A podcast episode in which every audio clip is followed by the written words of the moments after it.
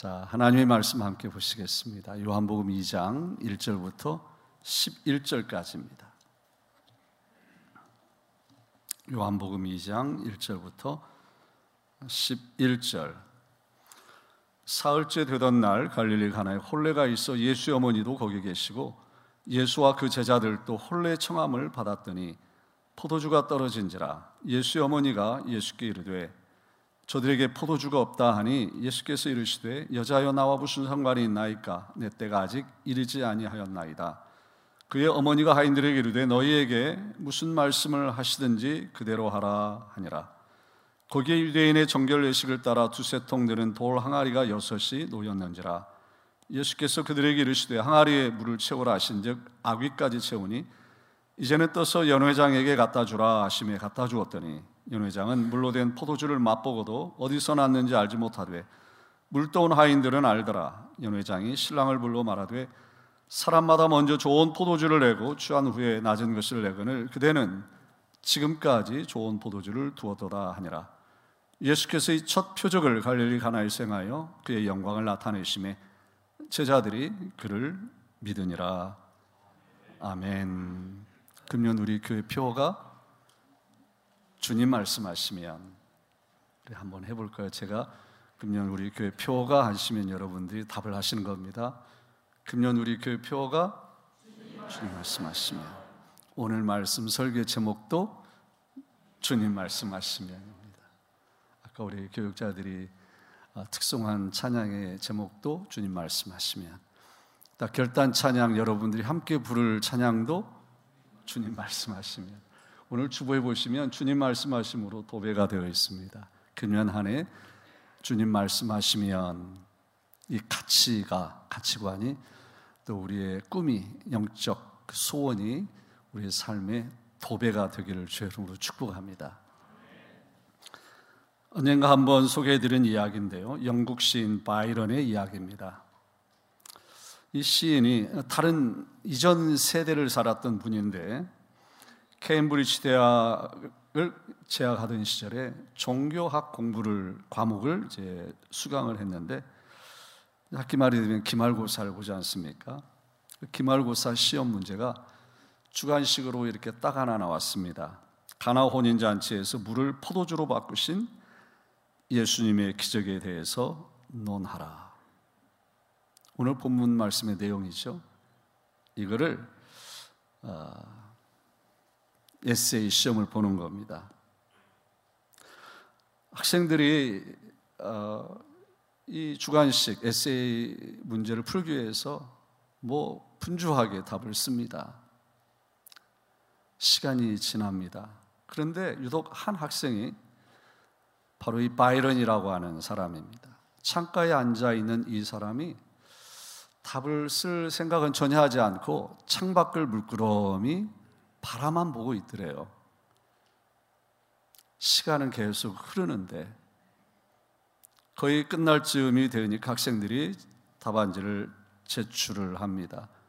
근데 이 바이런의 시험지에는 글씨가 단 하나도 쓰여 있지가 않았어요. 학생들이 하나 둘 답안지를 제출할 때 이제 종을 땡 칠 때 바이런이 시험지에다가 뭐를 그냥 간단하게 이렇게 적었는데 그리고 냈는데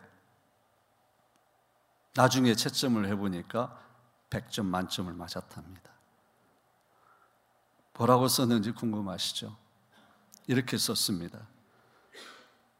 물이 주인을 만나니 얼굴이 붉어지더라. 물이 주인을 만나니 얼굴이 붉어지더라. 물이 변하여 포도주가 된 것을 시적으로 쓴 것이죠. 근데 사실 이거는 바이런의 창작 작품이 아니라 원래 라틴어 오리지널이 있다고 하는데요. 그를 번역하면 이렇게 됩니다. 수줍은 물이 주님을 만나니 얼굴이 붉어지더라. 예수님께서 행하신 첫 번째 기적입니다. 이 가나 혼인잔치 첫 번째 기적 이야기를 통해서 요한복음을 기록한 요한은 그리고 그 말씀 가운데 역사하시는 진리의 성령께서는 2023년을 시작하는 우리 모두에게 아마 이런 신신당부, 이런 말씀을 하시지 않을까 싶습니다. 슈갈업 성도 여러분, 여러분의 모자람은 예수님의 풍요함을 경험하는 새로운 시작임을 기억하십시오. 그리고 그 비결을 발견하고 그 일을 통해 그리스도 영광을 드러내십시오. 2023년 신년주일 예배하는 저와 여러분에게 이런 놀라운 도전과 용기와 믿음과 또 금년 한 해 때마다 일마다 이러한 놀라운 무리 주인을 만나는 그래서 얼굴이 붉어지는 놀라운 은총이 충만하기를 주의 이름으로 축복합니다. 아, 지금 우리는 송교영신 예배를 드리고 몇 시간 후에 예배를 드리고 있습니다. 우리 교역자들이 저보고 목사님 괜찮으세요? 그래요? 그래서 어, 본인들이 안 괜찮다는 거죠. 여러분들도 안 괜찮으실 겁니다. 그래서 오늘 설교는 굉장히 은혜로운 설교, 트랜슬레이트 하면 짧은 설교가 될 것입니다.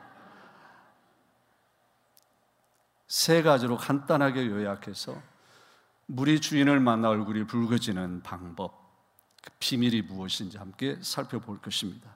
제일 먼저 주님께 도움을 청하는 겁니다. 기도하라는 거죠. 아뢰라는 것입니다. 마리아는 예수님께 혼인 잔치 중 벌어진 위기 상황을 있는 그대로 알려드렸습니다. 마리아의 말 속에는 신랑이나 신분 측 집안 책임이 크다라는 말이나 연회장의 준비가 부족했다. 그런 말. 다른 집은 안 그렇던데 이 집안은 왜 이러는지 모르겠다. 그런 말 전혀 하지 않았습니다. 그냥 모자람의 상황, 문제, 실체만 언급했습니다.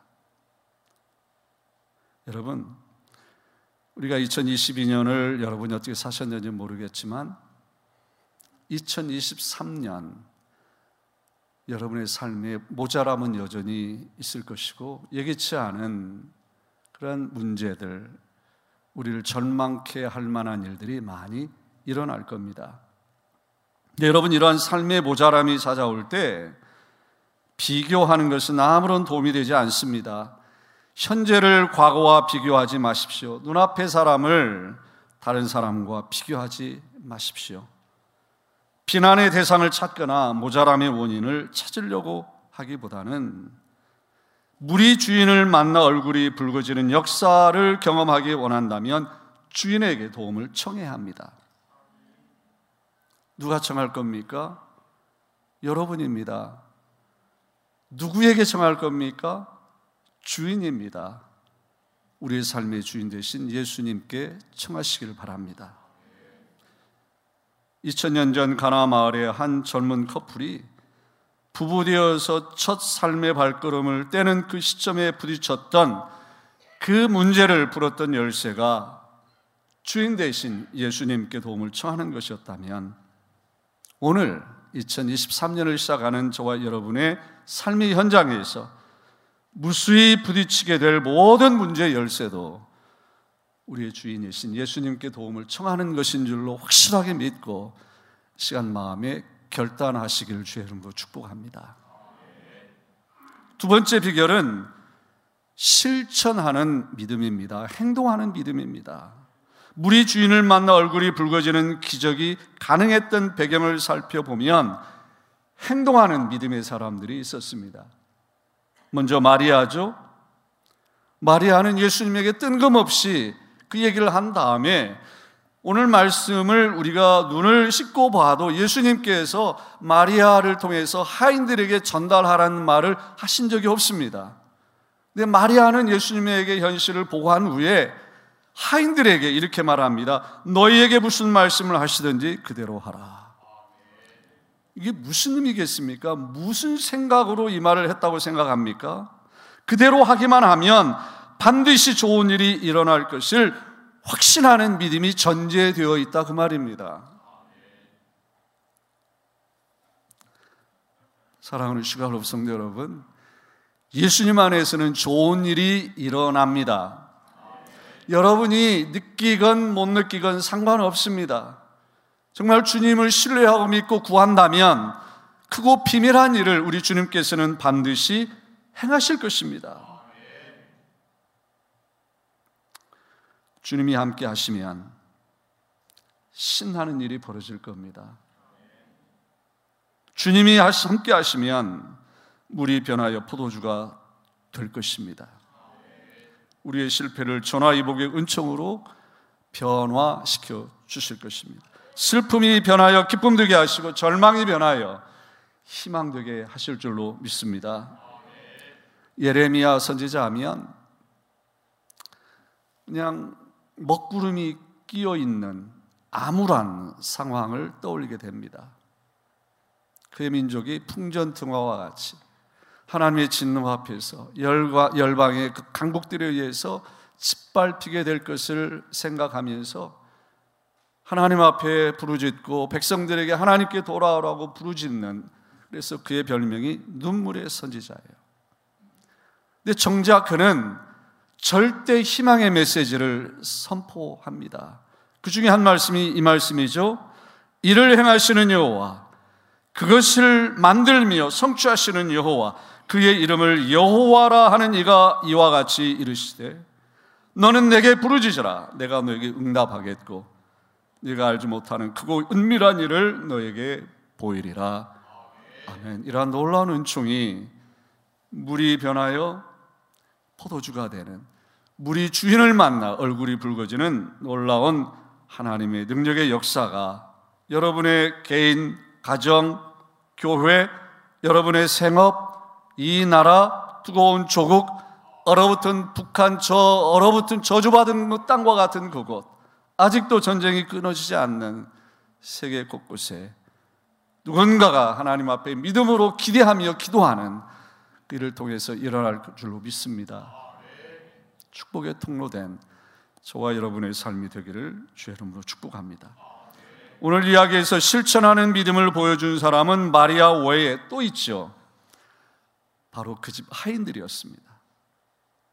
항아리에 물을 채우라는 예수님의 말씀에 그 누구보다 정말 리즈너블하고 현실적이고 그런 no 안 됩니다. 불순종할 많은 이유를 가장 많이 가진 사람들이 바로 그 집 하인들입니다. 그러나 그들은 주님 말씀하신 대로 순종했죠. 여러분, 떨어진 포도주와 손이나 얼굴이나 발을 씻는 그 물을 담아두는 항아리에 물을 채우는 것과 무슨 상관입니까? 잔치가 시작되기 전이라면 또 모를까. 포도주가 떨어질 정도로 이미 시간이 한참 지나간 마당에 항아리에 물을 붓는다는 게 아무런 의미가 없죠. 그뿐이 아닙니다. 방금 전에 항아리에 갖다 부은 물을 연회장에게 갖다 주라라는 말씀을 주님으로부터 들었죠. 참 짜증나는 이야기입니다. 마리아가 해준 말도 짜증나는 말이고 예수님이 하신 말씀도 짜증날 수 있는 말이에요. 특별히 여러분 생각해 보세요. 피로연 중간에 포도주가 떨어졌어요. 그 책임을 누가 집니까? 웨딩 그, 그 매니저가 연회장이 져야 되는 거잖아요. 불호령이 떨어질지도 모르는 어쩌면 그 일 때문에 회사에서 fire 될지도 모르는 신경이 곤두설 대로 선 그 상황이었잖아요.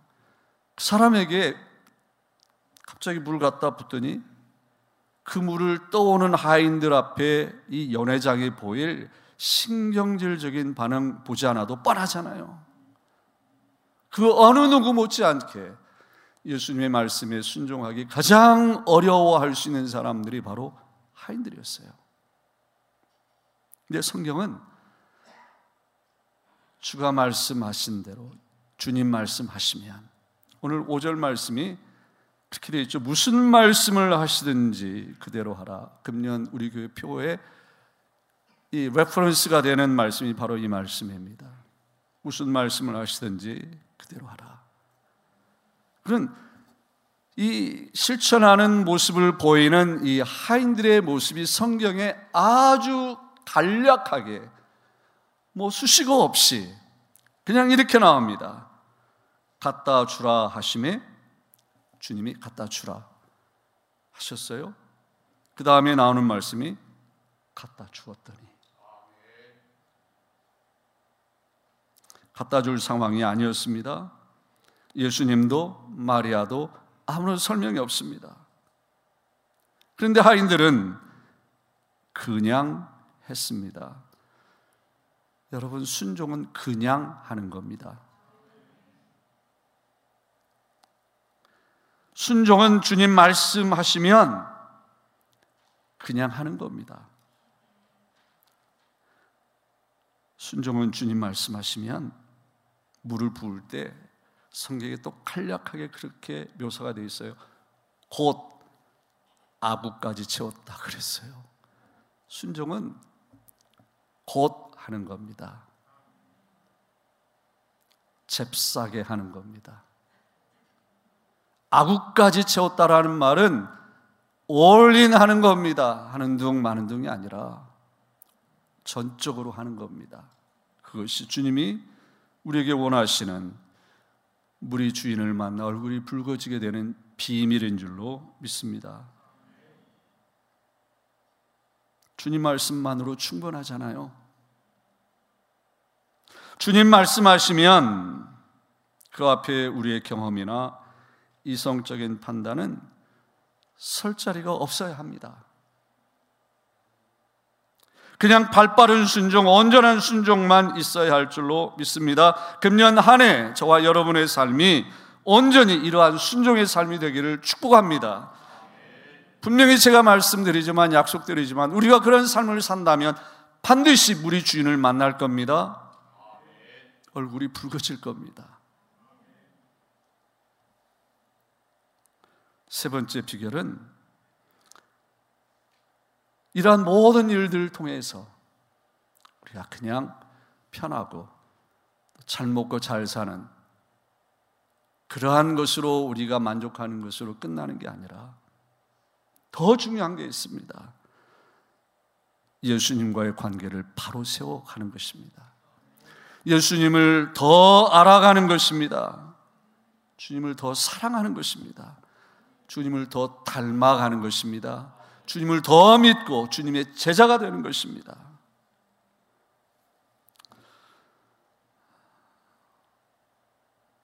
살면서 부족한 것을 엔조이하는 사람은 없을 겁니다. 부족한 것이 채워지는 것을 기대하고 노력하고 또 항상 연초가 되면 주님 앞에 우리의 마음의 소원을 아뢰죠. 주님, 금년에는 이러한 것을 주세요. 이런 것을 채워주세요. Nothing wrong with that.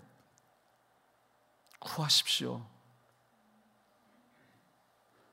우리에게는 너무나도 필요한 것들이 많잖아요.